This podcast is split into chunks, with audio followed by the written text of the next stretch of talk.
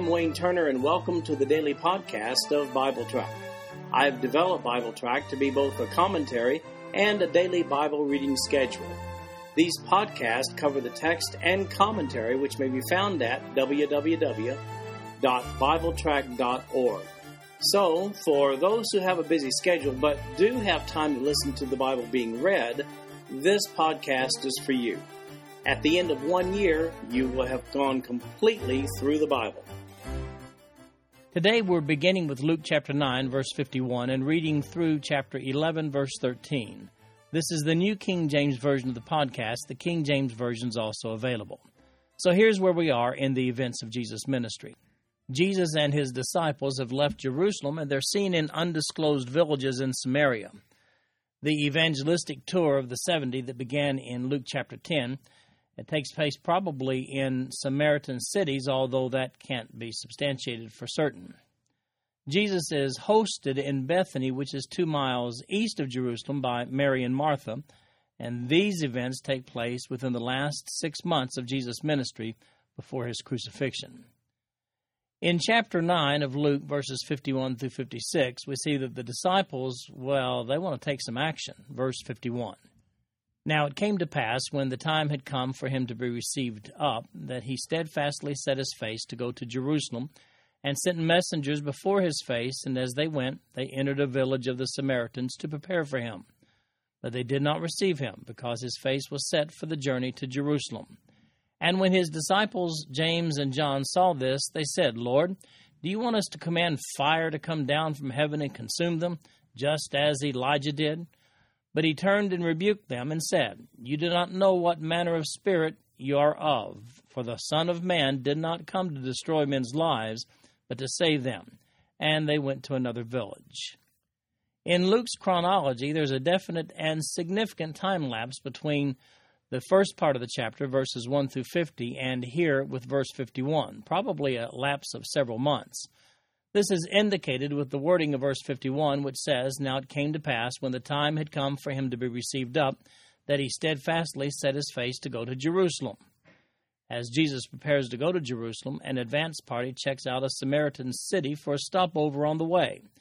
Knowing that Jesus is headed for Jerusalem, these village Samaritans carry on the Jewish Samaritan feud, and it says they did not receive him. The disciples are disturbed, and they ask Jesus if he wants to call fire down from heaven on the village. They offer to do that. Jesus replies by saying, For the Son of Man is not come to destroy men's lives, but to save them. Now, you got to admire the faith of James and John here. It was just a short time earlier when James and John, along with Peter, had been rebuked by Jesus for their lack of faith as they unsuccessfully attempted to cast out a demon. That was in Matthew 17, Mark 9, and earlier in Luke chapter 9. It was at that time when Jesus said in Matthew chapter 17, verse 20, I say to you, if you have faith as a mustard seed, you will say to this mountain, Move from here to there, and it will move, and nothing will be impossible for you. Apparently, that left a huge impression on James and John here. They volunteered to nuke the whole city with fire they proposed that they themselves called down from heaven. Though that act of faith might have been misdirected, still, you got to believe that they had taken the mustard seed faith lecture earlier very seriously. Incidentally, they were referring to Elijah and his dealings with the soldiers in 2 Kings chapter 1. Now, let me um, offer a note about the chronology of Luke chapter 9, verses 57 through 62. These last six verses of Luke chapter 9 are not really included in the chronological presentation since they parallel with Matthew chapter 8, verses 18 to 22. The notes for these verses are going to be included with the Matthew 8 reading. It would appear that Matthew and Luke are citing the same occasion, but the placement of Matthew 8 a few months before seems to be the proper time frame for this event. And if you like, there's a link right there on the written notes of BibleTrack.org that take you back to the reading and to the notes on Matthew chapter 8. But let's read those verses anyway for continuity. Now it happened as they journeyed on the road that someone said to him, Lord, I will follow you wherever you go. And Jesus said to him, Foxes have holes and birds of the air have nests, but the Son of Man has nowhere to lay his head. Then he said to another, Follow me. But he said, Lord, let me first go and bury my father. Jesus said to him, Let the dead bury their own dead, but you go and preach the kingdom of God. And another also said, Lord, I will follow you, but let me go first and bid them farewell who are at my house. But Jesus said to him, No one having put his hand to the plow and looking back is fit for the kingdom of God. And again, the link for the notes on that section of Scripture is right here on the written notes of BibleTrack.org. In Luke chapter 10, verses 1 through 24, the 70 are sent out. Verse 1 after these things, the Lord appointed seventy others also, and sent them two by two before his face into every city and place where he himself was about to go. Then he said to them, The harvest truly is great, but the laborers are few. Therefore, pray the Lord of the harvest to send out laborers into his harvest. Go your way. Behold, I send you out as lambs among wolves. Carry neither money bag, knapsack, nor sandals, and greet no one along the way. But whatever house you enter, first say, Peace to this house. And if a son of peace is there, your peace will rest on it. If not, it will return to you. And remain in the same house, eating and drinking such things as they give, for the laborer is worthy of his wages. Do not go from house to house. Whatever city you enter, and they receive you, eat such things as are set before you. And heal the sick there, and say to them, The kingdom of God has come near to you. But whatever city you enter and they do not receive you, go out into its streets and say, The very dust of your city which clings to us, we wipe off against you. Nevertheless, know this, that the kingdom of God has come near you. But I say to you that it will be more tolerable in that day for Sodom than for that city. Woe to you, Chorazin! Woe to you, Bethsaida! For if the mighty works which were done in you had been done in Tyre and Sidon, they would have repented long ago, sitting in sackcloth and ashes. But it will be more tolerable for Tyre and Sidon at the judgment than for you. And you, Capernaum, who are exalted to heaven, will be brought down to Hades. He who hears you hears me. He who rejects you rejects me. And he who rejects me rejects him who sent me. Then the seventy returned with joy, saying, Lord, even the demons are subject to us in your name. And he said to them, I saw Satan fall like lightning from heaven. Behold, I give you the authority to trample on serpents and scorpions, and over all the power of the enemy, and nothing shall by any means hurt you. Nevertheless, do not rejoice in this, that the spirits are subject to you, but rather rejoice because your names are written in heaven. In that hour, Jesus rejoiced in the Spirit and said, I thank you, Father, Lord of heaven and earth that you have hidden these things from the wise and prudent and revealed them to babes. Even so, Father, for so it seemed good in your sight. All things have been delivered to me by my Father, and no one knows who the Son is except the Father, and who the Father is except the Son, and the one to whom the Son wills to reveal him. Then he turned to his disciples and said privately, Blessed are the eyes which see the things you see. For I tell you that many prophets and kings have desired to see what you see and have not seen it, and to hear what you hear and have not heard it. Well, there was a previous mission trip that you may recall involving just the 12 apostles sometime earlier in Matthew chapter 10, verse 1, uh, down through verse 15, and in Mark chapter 7, Luke chapter 9. At least several weeks, perhaps months have passed, and Jesus sends these newly appointed 70 disciples out on another special mission. We may at first quickly read through this passage and dismiss it as one that is not particularly doctrinally significant. However, this passage, with a few other supporting passages, has characterized the doctrinal position of churches around the world and through the centuries. Here's the question Does this commission that Jesus gave here to these 70 directly apply to believers today? Now, before you answer, you may want to look closely at all of the specifications issued by Jesus regarding this particular evangelism campaign. Now, let's look closely at this sending. In verse 1, he tells them to go in teams of two. In verse 4, he says, Don't carry any provisions. Again in verse 4, he also says, Greet no one along the way verses 6 and 7, he emphasizes that they are to bless the houses they enter. In verses 7 and 8, he instructs them to let their hearers provide for their necessities as a function of due wages. In verse 8, he says, Heal the sick. And in verse 9, preach the kingdom of God message. As in other words, the message that Jesus is the Messiah who has come to fulfill Old Testament prophecies.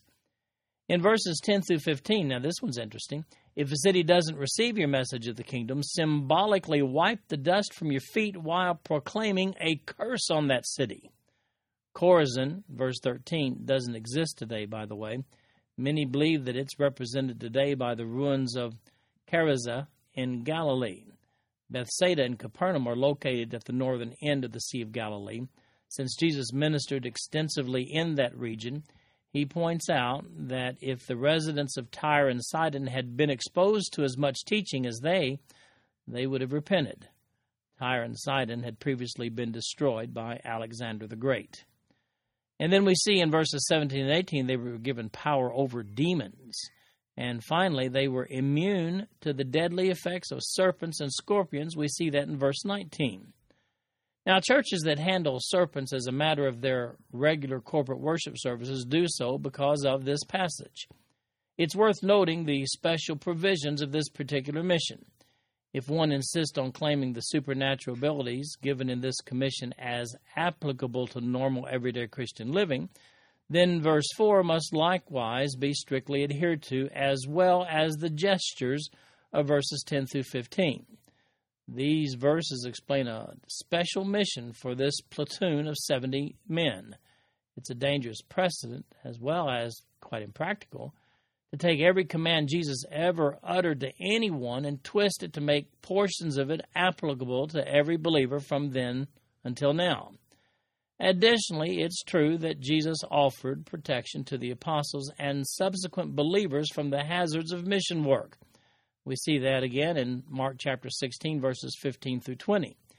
However, these aren't encouraged to go looking for trouble. They're just told how to deal with it if the trouble comes. Of course, there's a lapse of time between the sending in verses 1 through 16 and the return of these witnesses in verses 17 to 24. In Luke chapter 10, verses 25 to 37, Jesus addresses the issue of eternal life. Verse 25. And behold, a certain lawyer stood up and tested him, saying, Master, what shall I do to inherit eternal life? He said to him, What is written in the law? What is your reading of it? So he answered and said, You shall love the Lord your God with all your heart, with all your soul, with all your strength, and with all your mind, and your neighbor as yourself. And he said to him, You have answered rightly. Do this, and you will live. But he, wanting to justify himself, said to Jesus, And who is my neighbor? Then Jesus answered and said, A certain man went down from Jerusalem to Jericho and fell among thieves, who stripped him of his clothing, wounded him, and departed, leaving him half dead. Now by chance a certain priest came down that road, and when he saw him, he passed by on the other side. Likewise a Levite, when he had arrived at the place, came and looked and passed by on the other side. But a certain Samaritan, as he journeyed, came where he was, and when he saw him, he had compassion. So he went to him and bandaged his wounds, pouring on oil and wine, and he set him on his own animal, brought him to an inn, and took care of him. On the next day, when he departed, he took out two denarii, gave them to the innkeeper, and said to him, Take care of him, and whatever more you spend when I come again, I will repay you. So which of these three do you think was neighbor to him who fell among the thieves? And he said, He who showed mercy on him. Then Jesus said to him, Go and do likewise. Now, most of the questions that we've seen addressed to Jesus up to this point have dealt with discipleship, but not this one. The lawyer specifically asked about the conditions of eternal life. Now look closely and see the lack of sincerity in the question that the lawyer asked in verse 25. It says, And behold, a certain lawyer stood up and tested him, saying, Teacher, what shall I do to inherit eternal life? The Greek word there for tempted is uh, ekparazo, which means to test thoroughly. Now keep in mind, therefore, that the question is not really a personal inquiry, but it's an attempt to cause Jesus to make a verbal misstep that could lead to an early trial for blasphemy. Jesus replies by asking the lawyer what the law says concerning eternal life. The lawyer correctly responds by quoting a standard found in several passages from the Old Testament. That standard is, first of all, found in Deuteronomy chapter 6, verse 5, part of what's known as the Shema, which says, You shall love the Lord your God with all your heart, with all your soul, and with all your strength. And then in Deuteronomy chapter 10, verse 12, it says, And now, Israel, what does the Lord your God require of you? But to fear the Lord your God, to walk in all his ways, and to love him, to serve the Lord your God with all your heart, and with all your soul. And then Deuteronomy chapter 11, verse 13. And it shall come to pass, if ye shall hearken diligently unto my commandments which I command you this day, to love the Lord your God, and to serve him with all your heart and with all of your soul. Then Deuteronomy chapter 13, verse 3. You shall not listen to the Lord of that prophet or the dreamer of dreams, for the Lord your God is testing you to know whether you love the Lord your God with all your heart and with all your soul. And then Deuteronomy chapter 30, verse 6 And the Lord your God will circumcise your heart and the heart of your descendants to love the Lord your God with all your heart, with all your soul, that you may live. And then finally, Joshua chapter 22, verse 5. But take careful heed to do the commandments and the law which Moses, the servant of the Lord, commanded you to love the Lord your God, to walk in all his ways, to keep his commandments, to hold fast to him and to serve him with all your heart and with all your soul. Now, understand this salvation has always been about faith. Specifically, a covenant relationship is established with God by faith, and that goes all the way back to Abraham in Genesis chapter 15, verse 6, where it says, And he believed in the Lord, and he accounted it to him for righteousness. Literally, the love expressed in the Old Testament scriptures constitutes a faith relationship with God. When the lawyer presses Jesus on the specifics of loving one's neighbor, Jesus chooses an illustration involving a demonstration of love for someone normally distasteful to a Jew, and that someone would be a Samaritan. Jesus makes a point in John chapter 13, verses 34 and 35 and the apostle John repeats it again in 1 John chapter 3 verses 11 through 24, and that point is this that salvation in God by faith is accompanied with its own attributes. Love for one another is one of those attributes. So while the lawyer was looking for a clear proclamation of personal deity from Jesus, instead he received an explanation of the relationship between faith and love. Notice the parable that Jesus used in verses 30 through 36. He starts with an uncaring priest, then an uncaring Levite. By the way, all priests were Levites, but not all Levites were priests, per Numbers chapter 18, verses 1 through 7. These were two highly esteemed, respected classes of people with regard to their perceived relationship with God in Jesus' day. However, the Samaritans were a race of half breed Jews despised by most Jews of Jesus' day. And as it turns out, Jesus' parable highlights the fruit of a relationship with God in the Samaritan, and not the priest and not the Levite. You can see how this parable disrupts the we hate Samaritans paradigm of that day. In verses 38 to 42 of Luke chapter 10, we see that Martha gets a little aggravated with her sister Mary. Verse 38. Now it happened as they went that he entered a certain village, and a certain woman named Martha welcomed him into her house. And she had a sister called Mary, who also sat at Jesus' feet and heard his word. But Martha was distracted with much serving, and she approached him and said, Lord, do you not care that my sister has left me to serve alone? Therefore, tell her to help me. And Jesus answered and said to her, Martha, Martha, you are worried and troubled about many things, but one thing is needed and Mary has chosen that good part, which will not be taken away from her. Now, this is the house of Mary and Martha, the sisters of Lazarus. They're also seen in John chapter 11. Martha's doing all the work while Mary is sitting listening to the teachings of Jesus.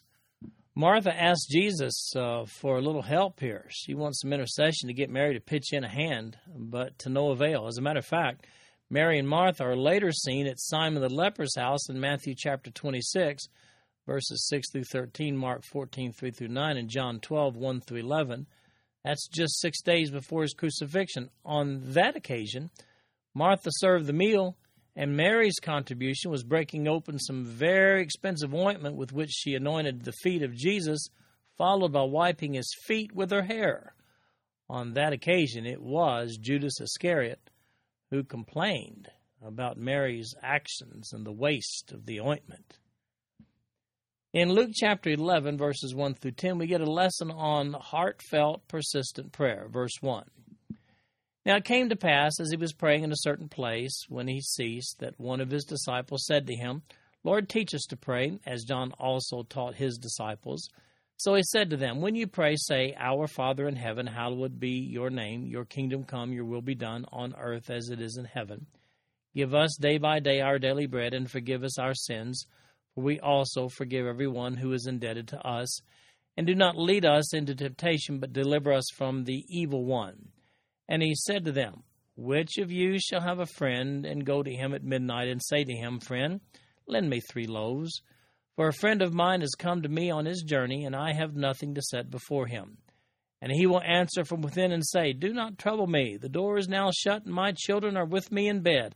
I cannot rise and give to you. I say to you, Though he will not rise and give to him because he is his friend, yet because of his persistence he will rise and give him as many as he needs. So I say to you, Ask and it will be given to you, seek and you will find, knock and it will be opened to you. For everyone who asks receives, and he who seeks finds, and to him who knocks it will be opened.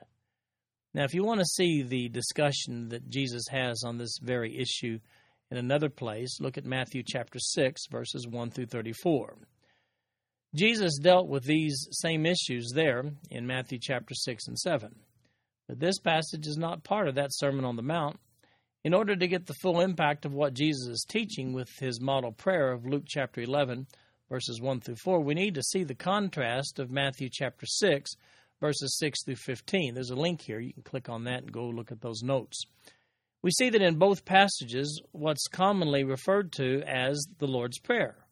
But in the Matthew passage, given on a different occasion altogether earlier in Jesus' ministry, Jesus there points out that prayer is to be from each individual's heart and not to be a series of vain repetitions similar to the way the Pharisees were accustomed to doing in public for the purpose of being seen. So this prayer actually has substance and action items for God. I mean, meat on the bone, so to speak. We see from Matthew that this prayer was not intended to be a recitation, but rather a model of how prayer is to be done. In Matthew's account, this was included as part of the entire message given that day. In Luke's passage here, one of Jesus' disciples asked for this lesson on prayer.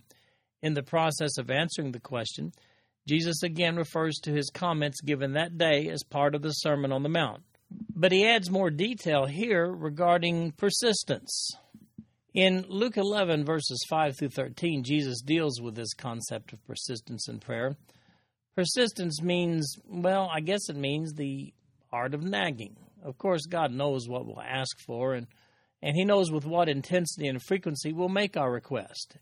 God's omniscient, of course, He knows. Nonetheless, Jesus gives an example of persistence in this passage to illustrate that for a neighbor, one might meet a request just because that neighbor is persistent. What does persistence in prayer prove to God? Well, I'll tell you what it does. It gives us a look at ourselves and shows us how intent we are on God meeting our particular need. In this passage, we see Jesus teaching that God honors persistent prayer. We first of all see it with the illustration in verses 5 through 8. Then we see it in the way Jesus explains the concept of those verses in verses 9 through 13. Now take particular note of verses 9 through 11. It says, So I say to you, ask and it will be given to you, seek and you will find, knock and it will be opened to you. For everyone who asks receives, and he who seeks finds, and to him who knocks it will be opened. The Greek verb forms for ask, seek, and knock are all three present active imperatives. That present tense indicates a continuing action on the part of the one praying. Then, like a father, God wants to meet our needs. Now, another aspect of persistent prayer is fasting. I've provided some references to New Testament fasting here on the written notes of BibleTrack.org for today. I'm afraid you wouldn't absorb them by just listening, so I'd suggest that you click on the links and read the associated notes which each with each of the occasions. They start in Matthew all the way down to Second Corinthians on the issue of fasting. Now, perhaps the best description regarding the purpose of fasting is seen in Isaiah chapter 58. Now, make no mistake about it, uh, fasting is a New Testament concept as well, but we really get a basis for fasting in Isaiah chapter 58. It's difficult from these New Testament verses, these passages that I provided, to pull together a comprehensive doctrine on fasting but it's obvious from all these references in the New Testament that the concept hasn't been invalidated under grace. It would appear that fasting is akin to persistence. Uh, I mean, let's face it, uh, fasting adds a level of sincerity and urgency to our petitions before God. Incidentally, God knows how sincere we are, but fasting may very well be the key that helps us realize how importantly we regard our own petition. In other words, fasting demonstrates an intensity in prayer that may not be demonstrated perhaps any other way. Now, have you heard that uh, false doctrine, the evil genie theory about prayer? Well, Jesus addresses that in Luke chapter 11, verses 11 through 13. Let's look at it. Verse 11 If a son asks for bread from any father among you, will he give him a stone? Or if he asks for a fish, will he give him a serpent instead of a fish? Or if he asks for an egg, will he offer him a scorpion? If you then, being evil, know how to give good gifts to your children, how much more will your heavenly Father give the Holy Spirit to those who ask him? Now, how many times have you heard a Christian say, Watch out what you pray for, you might get it? Nearly everyone finds amusing the story of the man who finds a bottle from which emerges an evil genie granting three wishes. However, each time the man makes his wish, the evil genie takes advantage of the man's lack of specificity with regard to his request and turns the request into something sinister and very undesirable. Unfortunately, many Christians have somehow developed the notion that God answers prayer just like that fictitious evil genie. There is a teaching that a Christian might make an unwise request of God in prayer and receive it to his peril, just so God can teach him a lesson. Let me just say, that's outrageous. These verses teach that God does not answer prayers with provisions that are harmful to us. As a matter of fact, 1 John chapter 5 verses 14 and 15, those verses give us a clear direction on which prayers God will answer when he says this. Now this is the confidence that we have in him that if we ask anything according to his will, he hears us. And if we know that He hears us whatsoever we ask, then we know that we have the petitions that we have asked of Him. Now that's pretty clear. God answers prayers that are according to His will. Incidentally, the direction for praying according to His will, well, that comes from the Holy Spirit, who Jesus promises here in Luke chapter 11, verse 13. This concludes our podcast for today. I'm Wayne Turner, and if you'd like to read along with our commentary online, go to www.bibletrack.org. Thank you for listening in today. The background music for these podcasts is an original composition written by the music director of Fayette Bible Church, Paul Walton.